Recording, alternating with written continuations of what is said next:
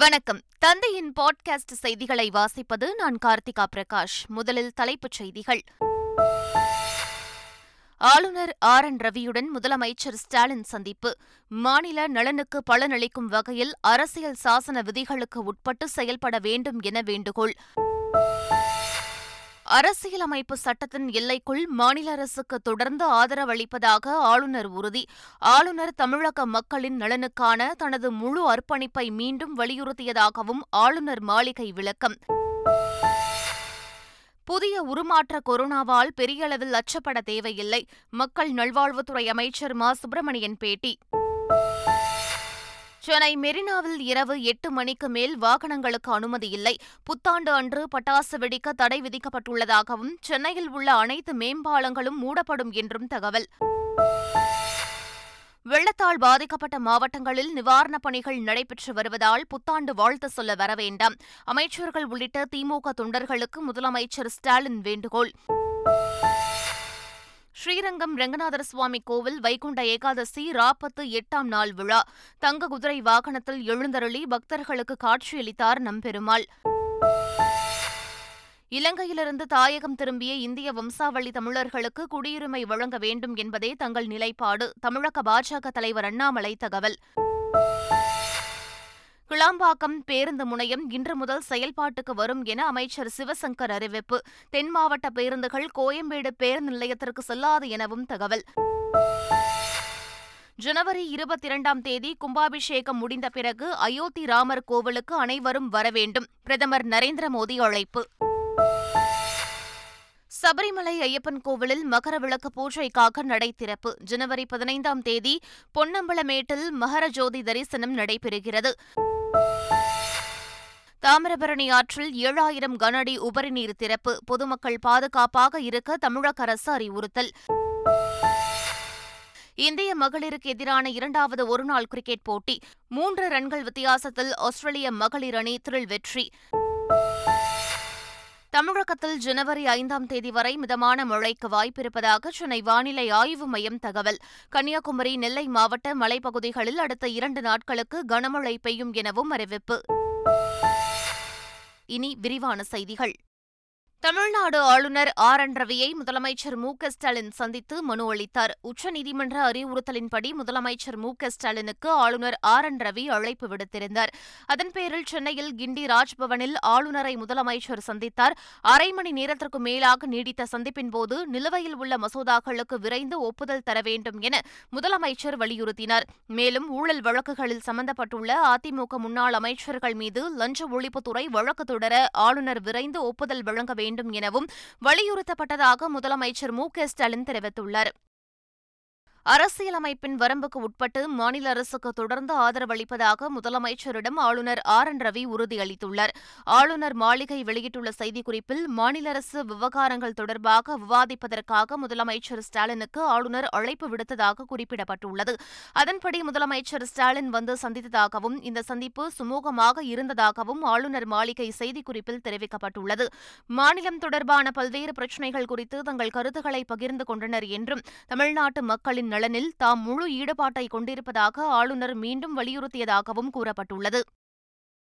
ராமர் கோவில் கும்பாபிஷேகம் நடைபெறும் ஜனவரி இருபத்தி இரண்டாம் தேதியே அனைவரும் அயோத்திக்கு செல்ல வேண்டும் என்று நினைக்க வேண்டாம் என பொதுமக்களுக்கு பிரதமர் நரேந்திர மோடி வேண்டுகோள் விடுத்துள்ளார் அயோத்தியில் கட்டப்பட்டு வரும் ராமர் கோவில் கும்பாபிஷேகம் அடுத்த மாதம் இருபத்தி இரண்டாம் தேதி நடைபெறுகிறது இதையொட்டி அயோத்தியில் சர்வதேச விமான நிலையம் மற்றும் மறுசீரமைக்கப்பட்ட ரயில் நிலையத்தை தொடங்கி வைத்த பிரதமர் மோடி பதினோராயிரத்து நூறு கோடி ரூபாய் மதிப்புள்ள வளர்ச்சித் திட்டங்களை நாட்டுக்கு அர்ப்பணித்தார் இதனைத் தொடர்ந்து பொதுமக்கள் மத்தியில் உரையாற்றிய பிரதமர் பெண்களுக்கு இலவச எரிவாயு சிலிண்டர்கள் வழங்கும் வழங்கும் உஜ்வாலா யோஜனா திட்டம் கோடிக்கணக்கான தாய்மார்கள் மற்றும் சகோதரிகளின் வாழ்க்கையை மாற்றியிருப்பதாக தெரிவித்தார் இருபத்தி இரண்டாம் தேதி ராமர் கோவிலில் கும்பாபிஷேகம் நடைபெறும் என்று நூற்று நாற்பது கோடி மக்களும் தங்கள் வீடுகளில் ராமஜோதி தீபத்தை ஏற்றி தீபாவளியை கொண்டாட வேண்டும் என வேண்டுகோள் விடுத்தாா்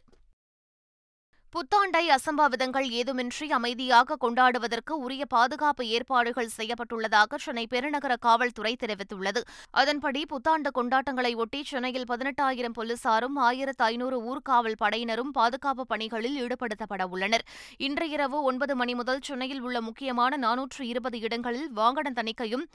இருபத்தைந்து சாலை பாதுகாப்பு குழுக்கள் இருசக்கர வாகனத்திலும் கண்காணிப்பு பணிகளையும் மேற்கொள்ள உள்ளனா் சென்னையில் புத்தாண்டு கொண்டாட்டங்களின் போது பதினெட்டாயிரம் போலீசார் பாதுகாப்பு பணியில் ஈடுபடுவார்கள் என அறிவிக்கப்பட்டுள்ளது வேப்பேரியில் உள்ள காவல் ஆணையர் அலுவலகத்தில் கூடுதல் ஆணையர்கள் செய்தியாளர்களை சந்தித்தனர் புத்தாண்டை முன்னிட்டு இரவு எட்டு மணி முதல் காமராஜர் சாலையில் வாகனங்கள் செல்ல அனுமதி இல்லை என்றும் பைக் ரேஸ் நடைபெறாமல் தடுப்பதற்கு சென்னை பெருநகர காவல்துறை சார்பில் பல்வேறு நடவடிக்கைகள் மேற்கொள்ளப்பட்டுள்ளதாகவும் அவர்கள் கூறினர் பைக் ரேஸ் வீலிங்கில் ஈடுபடுவோரை கண்காணிக்க மாநகரம் முழுவதும் ஆறாயிரத்திற்கும் மேற்பட்ட நவீன சிறப்பு கேமராக்கள் பொருத்தப்பட்டுள்ளதாக உள்ளதாகவும் தானியங்கியாக கட்டுப்பாட்டு அறைக்கு தகவல் அளிக்கும் என்றும் காவல்துறையினர் தெரிவித்தனர் சென்னை வண்டலூரை அடுத்த கிளாம்பாக்கத்தில் கட்டப்பட்டுள்ள கலைஞர் நூற்றாண்டு பேருந்து முனையத்தை முதலமைச்சர் ஸ்டாலின் திறந்து வைத்தார் கிளாம்பாக்கம் பேருந்து நிலையம் கடந்த இரண்டாயிரத்து பத்தொன்பதாம் ஆண்டு அடிக்கல் நாட்டப்பட்டு நானூறு கோடி ரூபாய் மதிப்பீட்டில் பிரம்மாண்டமாக கட்டப்பட்டுள்ளது எண்பத்தாறு ஏக்கர் பரப்பளவில் பதினாறு நடைமேடைகளுடன் அமைக்கப்பட்டுள்ள இந்த பேருந்து நிலையத்திலிருந்து தனியார் பேருந்துகள் உட்பட தினசரி இரண்டாயிரத்து நூற்று முப்பது பேருந்துகள் இயக்கப்பட உள்ளன இதனைத் தொடர்ந்து செய்தியாளர்களை சந்தித்த போக்குவரத்துத்துறை அமைச்சர் சிவசங்கர் தென் தமிழகம் செல்லும் அரசு விரைவு பேருந்துகள் இன்று முதல் கிளாம்பாக்கம் கலைஞர் நூற்றாண்டு பேருந்து முனையத்திலிருந்து இயக்கப்படும் என சிவசங்கர் தெரிவித்துள்ளார் குடும்ப அட்டைக்கு விண்ணப்பித்தவர்கள் அதற்கான ஆவணங்களை வைத்து வெள்ள நிவாரணத் தொகையை பெற்றுக்கொள்ள நடவடிக்கை எடுக்கப்பட்டுள்ளதாக அமைச்சர் சுவாமிநாதன் தெரிவித்துள்ளார் நெல்லை மாவட்டம் பாளையங்கோட்டையில் பாளையஞ்செட்டிக்குளம் பரக்கேட் மாநகரம் ரெட்டியார்பட்டி உள்ளிட்ட பகுதிகளில் வெள்ள நிவாரணத் தொகை வழங்கும் பணிகளை நியாயவிலைக் கடைகளுக்கு சென்று ஆய்வு செய்தார் பின்னர் செய்தியாளர்களிடம் பேசிய அவர் டோக்கன் அடிப்படையில் நிவாரணத் தொகை வழங்கப்பட்டு வருகிறது என்றார் குடும்ப அட்டை இல்லாதோர் புதிதாக குடும்ப அட்டைக்கு விண்ணப்பித்திருந்தால் அதனை பரிசீலித்து நிவாரணம் வழங்க நடவடிக்கை எடுக்கப்பட்டுள்ளதாக கூறினார் மதுரை எய்ம்ஸ் மருத்துவமனைக்கான ஒப்பந்த புள்ளி ஜனவரி இரண்டாம் தேதிக்குள் இறுதி செய்யப்படும் என்று மத்திய சுகாதாரத்துறை இணையமைச்சர் எஸ் பி சிங் தெரிவித்துள்ளார் தோப்பூரில் எய்ம்ஸ் மருத்துவமனைக்கான வரைபடத்தை திறந்து வைத்து கட்டடம் அமைய உள்ள இடத்தை ஆய்வு செய்தார் பின்னர் செய்தியாளர்களிடம் பேசிய அவர் இரண்டாயிரத்து இருபத்தி ஏழாம் ஆண்டு பணிகள் முடிவடைந்து எய்ம்ஸ் திறந்து வைக்கப்படும் என்றார் ஜனவரி இரண்டாம் தேதி ஒப்பந்த புள்ளி இறுதி செய்யப்படும் என்றும் மக்களுக்கு புத்தாண்டு பரிசாக பிரதமர் மோடி வழங்குவார் என்றும் மத்திய இணையமைச்சர் எஸ் பி சிங் கூறினார் கச்சத்தீவை மீட்பது மட்டுமே மீனவர் பிரச்சினைக்கு நிரந்தர தீர்வாகாது என்று இலங்கை கிழக்கு மாகாண ஆளுநர் செந்தில் தொண்டமான் தெரிவித்துள்ளார் டெல்லியில் தபால் தலை வெளியிட்ட பின்னர் செய்தியாளர்களிடம் பேசிய அவர் கடலில் இந்தியா மற்றும் பாகிஸ்தானுக்கு இடையில் எல்லைக்கோடு இருப்பதைப் போன்று இந்தியா இலங்கை இடையே எல்லை ஏதுமில்லை என்றார் காற்று அடிப்பது போன்ற நிகழ்வுகளில் கூட தவறுதலாக தமிழக மீனவர்கள் எல்லை தாண்ட நேரிடுவதாக தெரிவித்த செந்தில் தொண்டமான் இந்த பிரச்சினையை மனிதாபிமான முறையில் அணுக வேண்டும் என்பதே தங்களுடைய நிலைப்பாடு என்று கூறினாா் மறைந்த தேமுதிக தலைவர் விஜயகாந்த் நல்லடக்கம் செய்யப்பட்ட இடத்தில் அஞ்சலி செலுத்திய தேமுதிக பொதுச் செயலாளர் பிரேமலதா விஜயகாந்த் இனி பொதுமக்கள் அஞ்சலி செலுத்த எவ்வித கட்டுப்பாடும் இல்லை என தெரிவித்தார் சென்னையில் செய்தியாளர்களை சந்தித்த பிரேமலதா விஜயகாந்த் பொது இடத்தில் விஜயகாந்திற்கு மணி மண்டபம் அமைக்க முதலமைச்சரிடம் கோரிக்கை விடுத்துள்ளதாக தெரிவித்தார் இங்க தலைமை கழகத்தில் அவருக்கு இங்கேயே நம்ம இடத்திலே உடல் அடக்கம் பண்ணி அவருக்கு வந்து நம்ம மிகப்பெரிய ஒரு சமாதி அமைக்க இருக்கிறோம் அங்கு நான் இன்னைக்கு சொல்கிறேன் நேற்று வரைக்கும் எல்லாரையும் உள்ளே விடணும் நீங்கள் எல்லாரும் வந்து கேப்டனுக்கு பூ போடணும் கண் அந்த இறுதியில் அந்த மண் எடுத்து நீங்கள் உங்கள் கையில் போடணும்னு தான் நான் விரும்பினேன் பட் இந்த இடம் மிக ரொம்ப சின்னது லட்சக்கணக்கான மக்கள் உள்ளே விட முடியாதுன்னு போலீஸ் சொல்லிட்டாங்க ஆனால் இன்னையிலேருந்து எந்த கட்டுப்பாடும் பொதுமக்களுக்கு யாருக்குமே கிடையாது யார் வேணும்னாலும் எப்பொழுது வேணும் என்றாலும் தலைமை கழகத்திற்கு வாங்க அவனா அவர் உங்க வீட்டு பிள்ளை உங்களை இனிமே யாரும் எதுவும் கேட்க எப்ப வேணாலும் வாங்க அவருக்கு இறுதி அஞ்சலி செலுத்தணுமா வாங்க அவருடைய சமாதிக்கு வாங்க உங்களுக்காக இங்க எங்க ஆட்கள் இருப்பாங்க அதே மாதிரி பொது இடத்துல ஒரு மணி மண்டபமும் கேட்டிருக்கோம் கேப்டனுக்காக கோரிக்கை வச்சிருக்கோம் அதை மீண்டும் நான் நினைவுபடுத்துறேன் ஏன்னா முதலமைச்சர்கிட்டையும் உதயாதையும் அமைச்சர்கள் கிட்டையும் நாங்கள் சொல்லியிருக்கோம் அவருடைய சிலையை வைக்கணும் அப்படின்னு கேட்டிருக்கோம் மீண்டும் முறை தமிழக அரசுக்கு அதை நாங்கள் நினைவுபட நினைவு கூறுகிறோம் வெள்ளத்தால் பாதிக்கப்பட்ட மாவட்டங்களில் நிவாரணப் பணிகள் நடைபெற்று வருவதால் புத்தாண்டை முன்னிட்டு வாழ்த்து தெரிவிக்க வருவதை கட்சித் தோழர்கள் கட்டாயம் தவிர்க்குமாறு முதலமைச்சர் ஸ்டாலின் அறிவுறுத்தியுள்ளார் அமைச்சர்கள் சட்டமன்ற நாடாளுமன்ற உறுப்பினர்கள் மாவட்ட செயலாளர்கள் திமுக நிர்வாகிகள் உள்ளிட்ட கட்சித் தோழர்கள் கட்டாயம் நேரில் வருவதை தவிர்க்குமாறு திமுக தலைமை கழகம் வெளியிட்டுள்ள செய்திக்குறிப்பில் தெரிவிக்கப்பட்டுள்ளது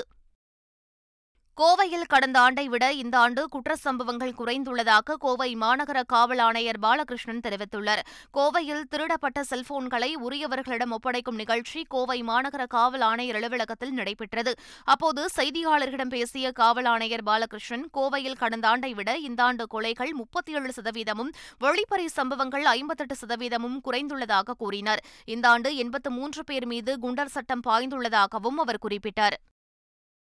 சென்னையில் உள்ள ராணுவ அதிகாரிகள் பயிற்சி மையத்திற்கு முப்படைகளின் தலைமை தளபதி அனில் சவுகான் வருகை புரிந்தார் பயிற்சி மையத்தை முழுமையாக பார்வையிட்டவர் பயிற்சி முறைகள் மற்றும் கட்டமைப்பு வசதிகள் குறித்து பிற அதிகாரிகளிடம் கேட்டறிந்தார் பின்னர் பயிற்சி மையம் சிறப்பாக நடைபெறுவதாக கூறி தனது பாராட்டுகளையும் தெரிவித்தார்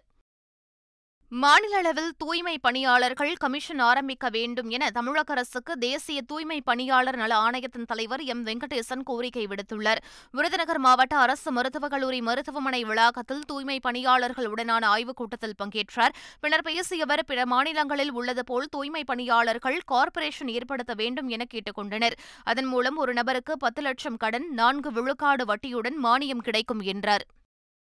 ஸ்ரீரங்கம் ரங்கநாதர் கோவிலில் நடைபெற்று வரும் வைகுண்ட ஏகாதசி விழாவின் ராப்பத்து எட்டாம் நாள் திருநாளில் திருமங்கை மன்னன் வேடுபரி உற்சவம் நடைபெற்றது முன்னதாக நம்பெருமாள் தங்க குதிரையில் எழுந்தருளி வையாளி கண்டருளினார் தொடர்ந்து மணல்வெளியில் திருமங்கை மன்னன் வேடுபரி உற்சவம் வெகு விமரிசையாக நடைபெற்றது இதில் ஆயிரக்கணக்கான பக்தர்கள் கலந்து கொண்டு சுவாமி தரிசனம் செய்தனர் வருகின்ற ஜனவரி இரண்டாம் தேதி நம்மாழ்வார் மோட்சத்துடன் வைகுண்ட ஏகாதசி நிகழ்வு நிறைவு பெறுகிறது சபரிமலை ஐயப்பன் கோவிலில் மகர விளக்கு பூஜைக்காக நடை திறக்கப்பட்டுள்ளது பிரசித்தி பெற்ற சபரிமலை ஐயப்பன் கோவிலில் கடந்த இருபத்தி ஏழாம் தேதி மண்டல பூஜை விமர்சையாக நடைபெற்றது அதனைத் தொடர்ந்து அடைக்கப்பட்ட கோவில் நடை மகர விளக்கு பூஜைக்காக மீண்டும் திறக்கப்பட்டுள்ளது மண்டல பூஜை காலங்களில் முப்பத்தி இரண்டு லட்சம் பக்தர்கள் சபரிமலையில் தரிசனம் செய்த நிலையில் மகர விளக்கு பூஜை காலத்திலும் லட்சக்கணக்கான பக்தர்கள் குவிவார்கள் என எதிர்பார்க்கப்படுகிறது வருகின்ற ஜனவரி பதினைந்தாம் தேதி சபரிமலையில் மகர சங்கரம பூஜையும் பொன்னம்பலம் மேட்டில் மகர ஜோதி தரிசனமும் நடைபெறவுள்ள நிலையில் இருபதாம் தேதி வரை கோவிலில் பக்தர்கள் தரிசனம் செய்ய அனுமதிக்கப்படவுள்ளது குறிப்பிடத்தக்கது இந்திய மகளிருக்கு எதிரான இரண்டாவது ஒருநாள் கிரிக்கெட் போட்டியில் மூன்று ரன்கள் வித்தியாசத்தில் ஆஸ்திரேலிய மகளிர் அணி திரில் வெற்றி பெற்றது மும்பை வாங்கடேவில் நடைபெற்ற போட்டியில் முதலில் விளையாடி ஆஸ்திரேலிய மகளிர் அணி இருநூற்று ஐம்பத்தெட்டு ரன்கள் எடுத்தது அடுத்து பேட் செய்த இந்திய மகளிர் அணி ஐம்பது ஓவர்களில் இருநூற்று ஐம்பத்தைந்து ரன்கள் மட்டுமே எடுத்து போராடி தோல்வியடைந்தது இந்த வெற்றியின் மூலம் இரண்டுக்கு பூஜ்ஜியம் என்ற கணக்கில் முன்னிலை பெற்ற ஆஸ்திரேலிய மகளிர் அணி ஒருநாள் போட்டித் தொடரையும் கைப்பற்றியுள்ளது கனமழை எதிரொலியால் தாமிரபரணி ஆற்றங்கரை ஓர மாவட்டங்களுக்கு மீண்டும் வெள்ள அபாய எச்சரிக்கை விடுக்கப்பட்டுள்ளது வருவாய்த்துறை அமைச்சர் K K S S R Ramachandran வெளியிட்டுள்ள அறிக்கையில் தாமிரபரணி ஆற்றில் ஏழாயிரம் கனஅடி உபரிநீர் திறந்துவிடப்பட்டுள்ளதால் விடப்பட்டுள்ளதால் கரையோர பகுதிகளில் வசிப்போருக்கு எச்சரிக்கை விடுக்கப்பட்டுள்ளதாக தெரிவிக்கப்பட்டுள்ளது இதனால் ஆற்றில் குளிக்கவோ செல்ஃபி எடுக்கவோ கூடாது என அறிவுறுத்தப்பட்டுள்ளனர்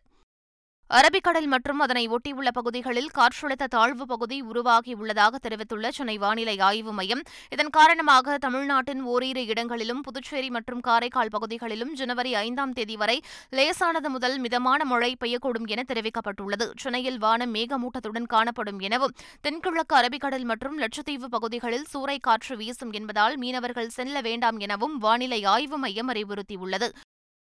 மீண்டும் தலைப்புச் செய்திகள் ஆளுநர் ஆர் என் ரவியுடன் முதலமைச்சர் ஸ்டாலின் சந்திப்பு மாநில நலனுக்கு பலனளிக்கும் வகையில் அரசியல் சாசன விதிகளுக்கு உட்பட்டு செயல்பட வேண்டும் என வேண்டுகோள் அரசியலமைப்பு சட்டத்தின் எல்லைக்குள் மாநில அரசுக்கு தொடர்ந்து ஆதரவளிப்பதாக ஆளுநர் உறுதி ஆளுநர் தமிழக மக்களின் நலனுக்கான தனது முழு அர்ப்பணிப்பை மீண்டும் வலியுறுத்தியதாகவும் ஆளுநர் மாளிகை விளக்கம் புதிய உருமாற்ற கொரோனாவால் பெரிய அளவில் அச்சப்பட தேவையில்லை மக்கள் நல்வாழ்வுத்துறை அமைச்சர் மா சுப்பிரமணியன் பேட்டி சென்னை மெரினாவில் இரவு எட்டு மணிக்கு மேல் வாகனங்களுக்கு அனுமதி இல்லை புத்தாண்டு அன்று பட்டாசு வெடிக்க தடை விதிக்கப்பட்டுள்ளதாகவும் சென்னையில் உள்ள அனைத்து மேம்பாலங்களும் மூடப்படும் என்றும் தகவல் வெள்ளத்தால் பாதிக்கப்பட்ட மாவட்டங்களில் நிவாரணப் பணிகள் நடைபெற்று வருவதால் புத்தாண்டு வாழ்த்து சொல்ல வர வேண்டாம் அமைச்சர்கள் உள்ளிட்ட திமுக தொண்டர்களுக்கு முதலமைச்சர் ஸ்டாலின் வேண்டுகோள் ஸ்ரீரங்கம் ரங்கநாதர் சுவாமி கோவில் வைகுண்ட ஏகாதசி ராப்பத்து எட்டாம் நாள் விழா தங்க குதிரை வாகனத்தில் எழுந்தருளி பக்தர்களுக்கு காட்சியளித்தார் நம்பெருமாள் இலங்கையிலிருந்து தாயகம் திரும்பிய இந்திய வம்சாவளி தமிழர்களுக்கு குடியுரிமை வழங்க வேண்டும் என்பதே தங்கள் நிலைப்பாடு தமிழக பாஜக தலைவர் அண்ணாமலை தகவல் கிளாம்பாக்கம் பேருந்து முனையம் இன்று முதல் செயல்பாட்டுக்கு வரும் என அமைச்சர் சிவசங்கர் அறிவிப்பு தென் மாவட்ட பேருந்துகள் கோயம்பேடு பேருந்து நிலையத்திற்கு செல்லாது எனவும் தகவல் ஜனவரி இருபத்தி இரண்டாம் தேதி கும்பாபிஷேகம் முடிந்த பிறகு அயோத்தி ராமர் கோவிலுக்கு அனைவரும் வரவேண்டும் பிரதமர் நரேந்திர மோடி அழைப்பு சபரிமலை ஐயப்பன் கோவிலில் மகர விளக்கு பூஜைக்காக நடை திறப்பு ஜனவரி பதினைந்தாம் தேதி பொன்னம்பலமேட்டில் மகர ஜோதி தரிசனம் நடைபெறுகிறது தாமிரபரணி ஆற்றில் ஏழாயிரம் கனஅடி உபரி நீர் திறப்பு பொதுமக்கள் பாதுகாப்பாக இருக்க தமிழக அரசு அறிவுறுத்தல் இந்திய மகளிருக்கு எதிரான இரண்டாவது ஒருநாள் கிரிக்கெட் போட்டி மூன்று ரன்கள் வித்தியாசத்தில் ஆஸ்திரேலிய மகளிர் அணி திரில் வெற்றி தமிழகத்தில் ஜனவரி ஐந்தாம் தேதி வரை மிதமான மழைக்கு வாய்ப்பிருப்பதாக சென்னை வானிலை ஆய்வு மையம் தகவல் கன்னியாகுமரி நெல்லை மாவட்ட மலைப்பகுதிகளில் அடுத்த இரண்டு நாட்களுக்கு கனமழை பெய்யும் எனவும் அறிவிப்பு இத்துடன் பாட்காஸ்ட் செய்திகள் நிறைவு பெறுகின்றன வணக்கம்